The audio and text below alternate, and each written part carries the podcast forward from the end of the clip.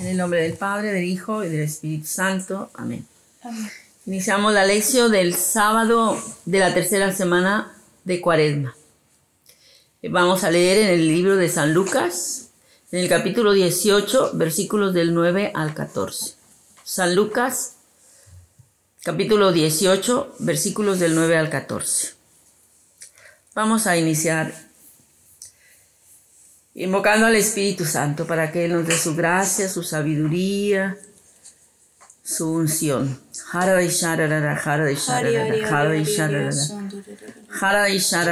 Ven Espíritu Santo, ven Espíritu Santo, ven Espíritu Santo. Ven Espíritu. Ven Espíritu Santo. Ven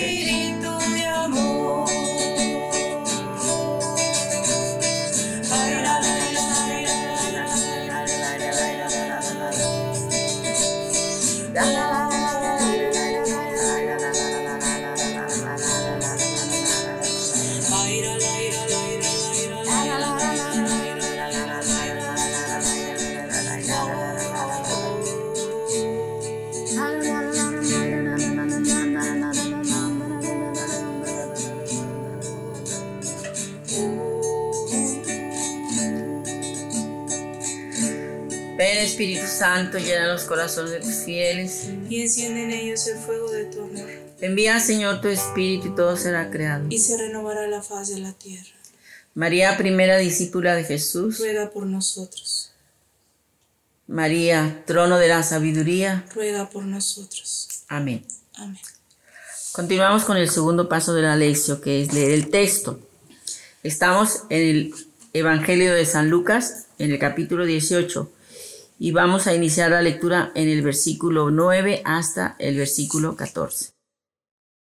Dice así, a algunos que se tenían por justos y despreciaban a los demás, les dijo esta parábola. Dos hombres subieron al templo a orar, uno fariseo, otro publicano. El fariseo de pie oraba en su interior de esta manera. Oh Dios, te doy gracias porque no soy como los demás hombres, rapaces, injustos, adúlteros, ni tampoco como este publicano. Ayuno dos veces por semana. Doy el diezmo de todas mis ganancias. En cambio, el publicano manteniéndose a distancia no se atrevía ni a alzar los ojos al cielo, sino que se golpeaba el pecho diciendo, oh Dios, ten compasión de mí, que soy pecador. Os digo que éste bajó a su casa justificado y aquel no. Porque todo el que se ensalce será humillado, y el que se humille será ensalzado.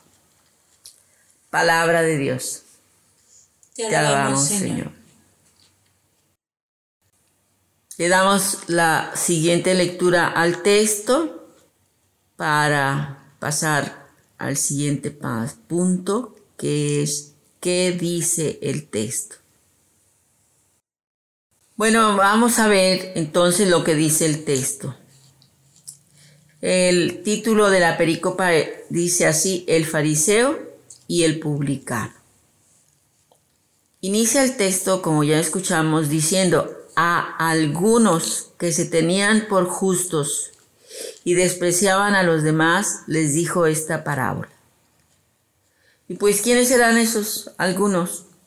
Pues los fariseos, que despreciaban a los pecadores eh, y, publicanos y, le estaban echando en cara siempre a Jesús que por qué comía con ellos, que por qué se juntaba con ellos, que porque tenía amigos entre ellos, ¿verdad? Bueno, esta es la parábola. Dos hombres subieron al templo a orar.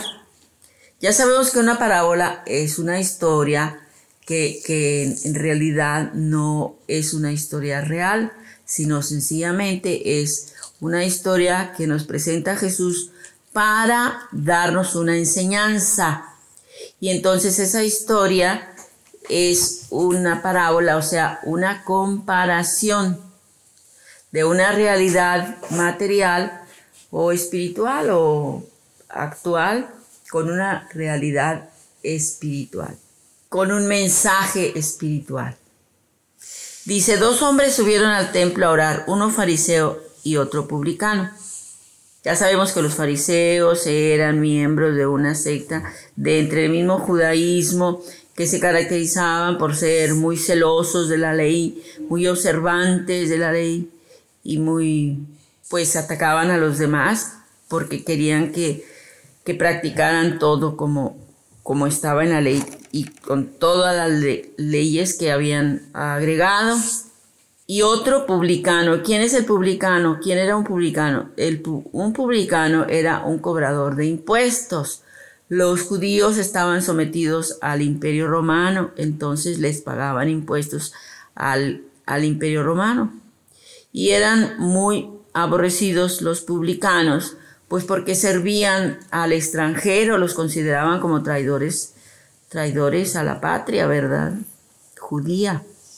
Y también porque pues eh, en ese ambiente había mucha corrupción, em, malos manejos de los dineros, extorsiones, robos, etc.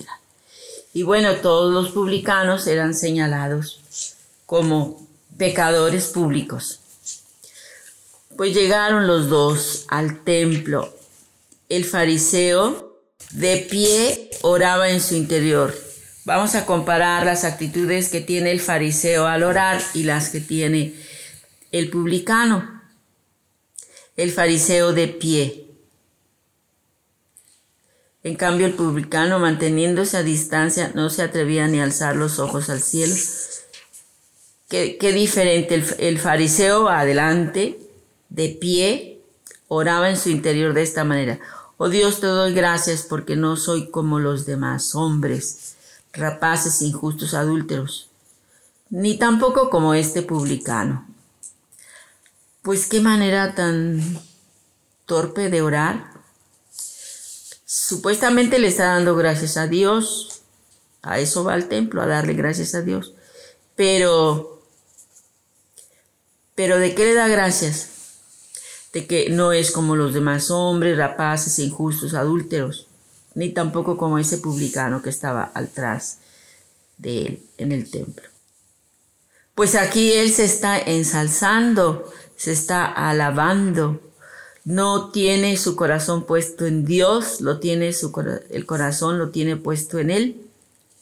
No está admirando la grandeza de Dios, el poder de Dios, la misericordia de Dios, la bondad de Dios, sino que está alabándose a sí mismo.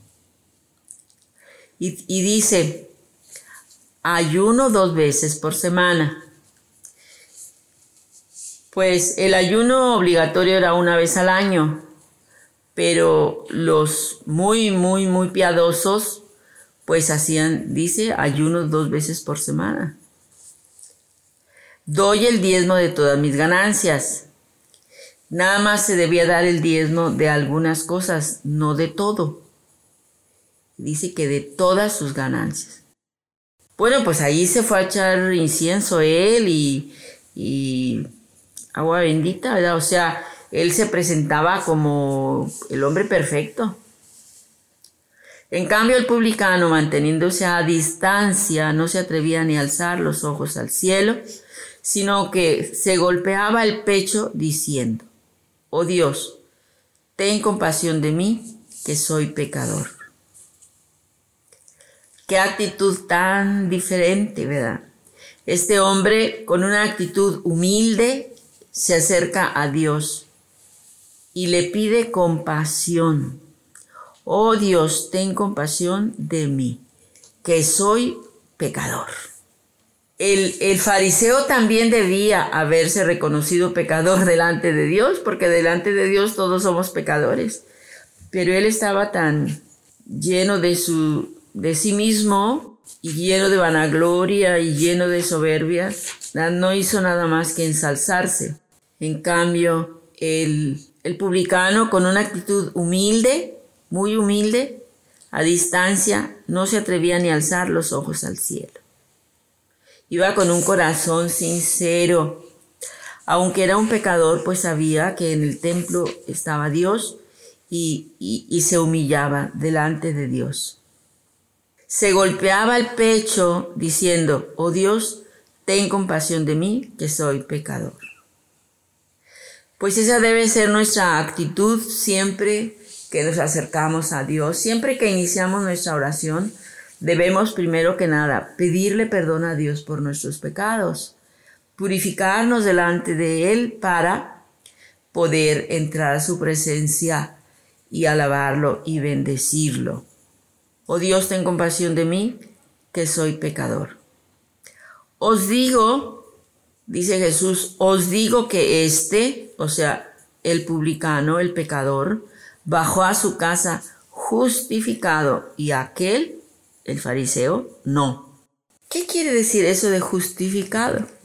Esta palabra la va a usar mucho San Pablo, la justificación por la fe de nuestros pecados por la fe en Jesucristo. Y, hasta escribe toda una carta y también son dos cartas que hablan de esto, de la justificación, la de los romanos y la de los gálatas. La justificación por la fe en Jesucristo la justificación de nuestros pecados por la fe en Jesucristo. ¿Qué quiere decir eso?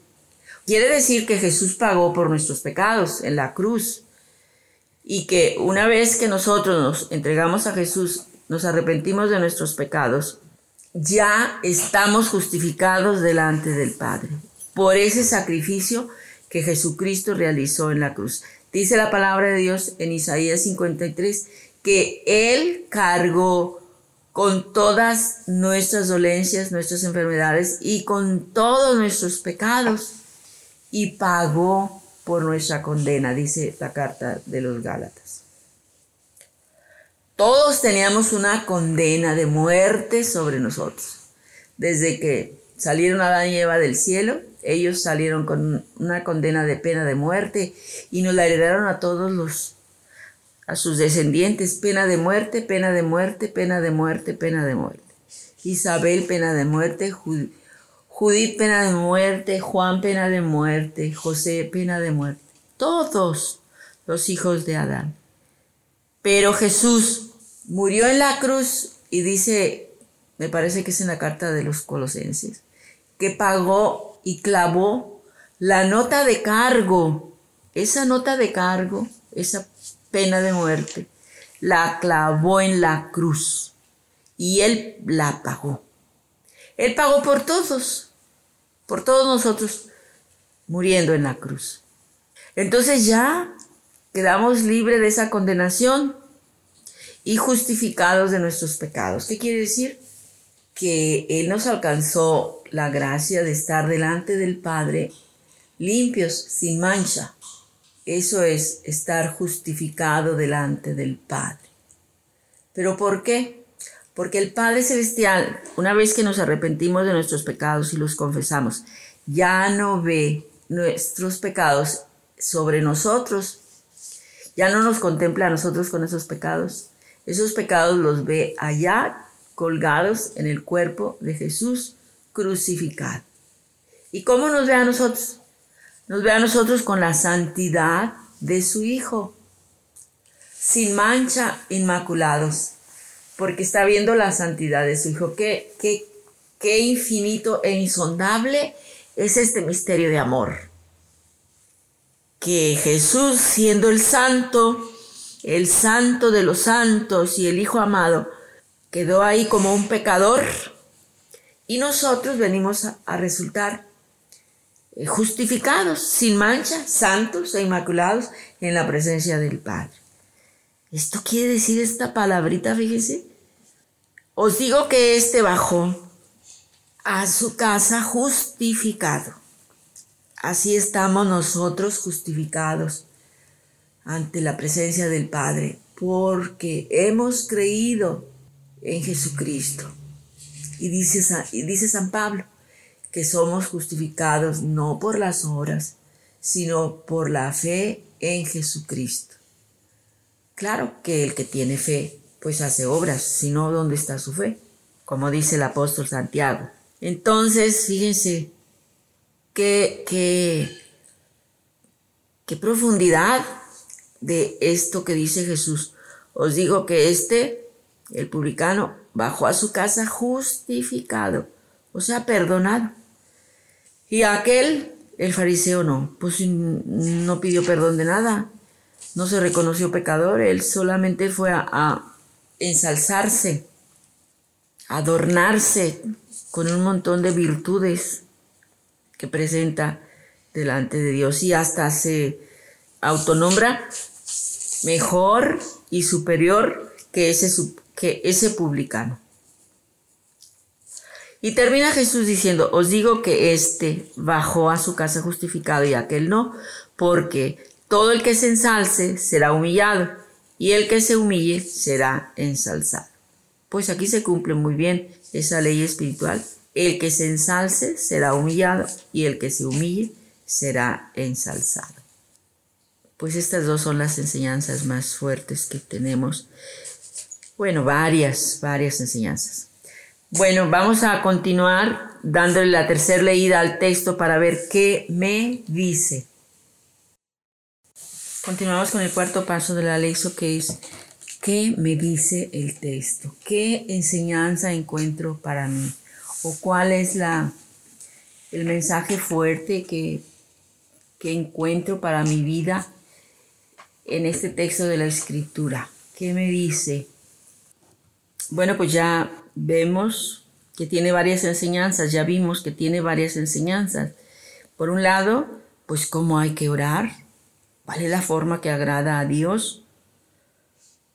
Orar con humildad, con sencillez, reconociéndonos pecadores delante de Dios, humillándonos. Hay, mucha gente que casi nunca se hinca en el templo o en su casa para orar. Hay que, hay que solamente que, claro, tengamos algún, algún defecto o alguna dolencia en las rodillas y que nos impida eso. Hincarnos, pero hay que humillarnos delante de Dios. Él es Dios. Bueno, esa es una enseñanza que aquí podemos encontrar. Pues también que no hay que andarnos vanagloriando pues de todo lo que Dios nos ha dado. Si, si Dios nos ha dado muchas virtudes, pues ¿para qué las presumimos? No son nuestras, Él nos las ha dado. Y además, aunque nos hayamos esforzado por, por crecer en ellas, pero no, como dirían los chavos, no checa estarse autoensalzando, autoalabando. En muchas partes de la Sagrada Escritura dice que eso es, es de, de necios, de gente poco sabia, que empiece a ensalzarse en frente de los demás. Pues ya por lo menos espérate que te digan los demás, si es que ven algo bueno en ti, pero no que tú te lo andes que, que, andes ahí publicando lo que tú piensas que son tus virtudes. No, también ahí es otra enseñanza. Y bueno, pues más fuerte, más fuerte la enseñanza que encuentro yo aquí es la que habla de la justificación. En el libro, en la carta a los romanos, en el capítulo 5 dice, habiendo pues recibido de la fe, de la fe en quién? En Jesucristo la justificación, estamos en paz con Dios. Ahí está. Estamos en paz con Dios. O sea, ya no, tan solo, ya no va a haber, ya no tenemos la mancha del pecado. Ya no va a haber castigo, porque ya recibió el castigo Jesús, sino que ya de ser enemigos de Dios por el pecado, pasamos a ser amigos de Dios. Estamos en paz con Dios por nuestro Señor Jesucristo, por quien hemos obtenido también mediante la fe el acceso a esta gracia. El acceso a esta gracia. ¿Cuál gracia? Dice al pie de página el favor de vivir en la amistad divina, eh, de estar en estado de gracia. Eso quiere decir estar en gracia, estar en amistad con Dios, en buena relación con Dios. Cuando nos arrepentimos de nuestros pecados y los confesamos, esto sucede. Pero sobre todo el bautismo, cuando nos bautizaron, por, por esa fe que profesaron nuestros padres y padrinos en Jesucristo, nosotros quedamos justificados, ya desde el bautismo estamos justificados delante del Padre. Pero puede ser que por el pecado mortal esa justificación se queda por ahí como, como oprimida, como no activa. Entonces tenemos que arrepentirnos, volver a confesar a Jesús como nuestro dueño y Señor, para que la justificación que ya nos ganó Jesucristo, pues se haga efectiva. Entonces hemos sido justificados por Jesús. Y luego lo último, porque todo el que se ensalce será humillado y el que se humille será ensalzado. Pues esto se cumple en todos los niveles, pero sobre todo en el reino de los cielos. Bueno, pues vamos a, darle gracias a Jesús porque Él con su sacrificio nos justificó delante del Padre. Te damos gracias, Señor, porque tú nos has justificado delante del Padre, porque moriste en la cruz para que nosotros quedáramos libres de toda condenación y limpios de toda mancha.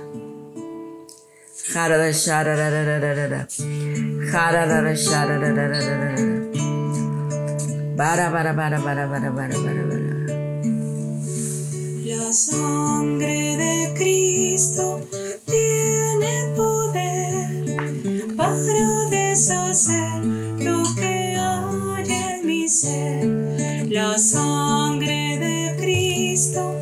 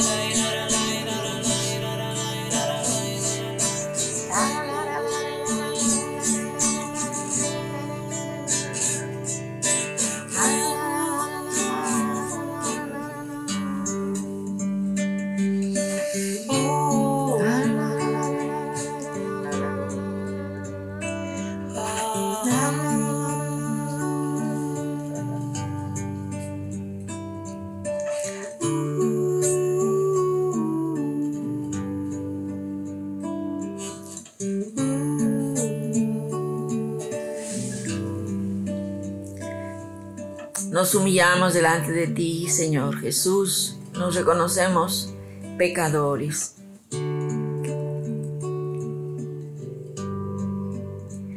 Y te pedimos como este publicano, ten piedad.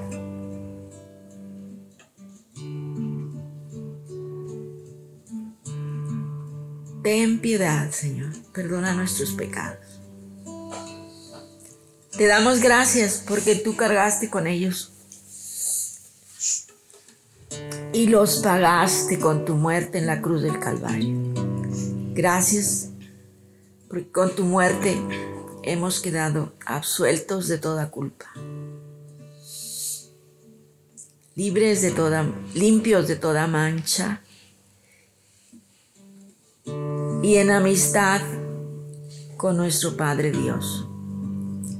Gracias Jesús.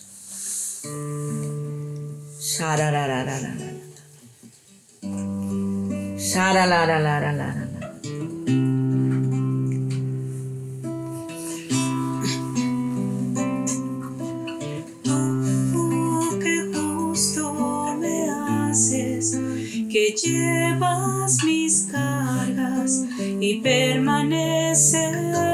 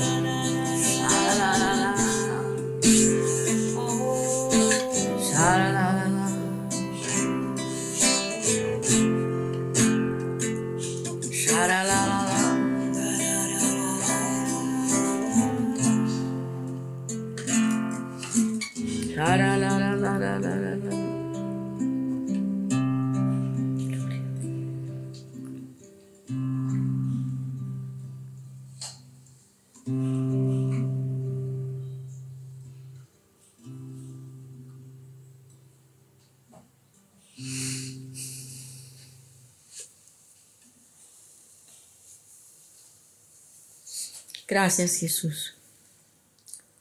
Amén.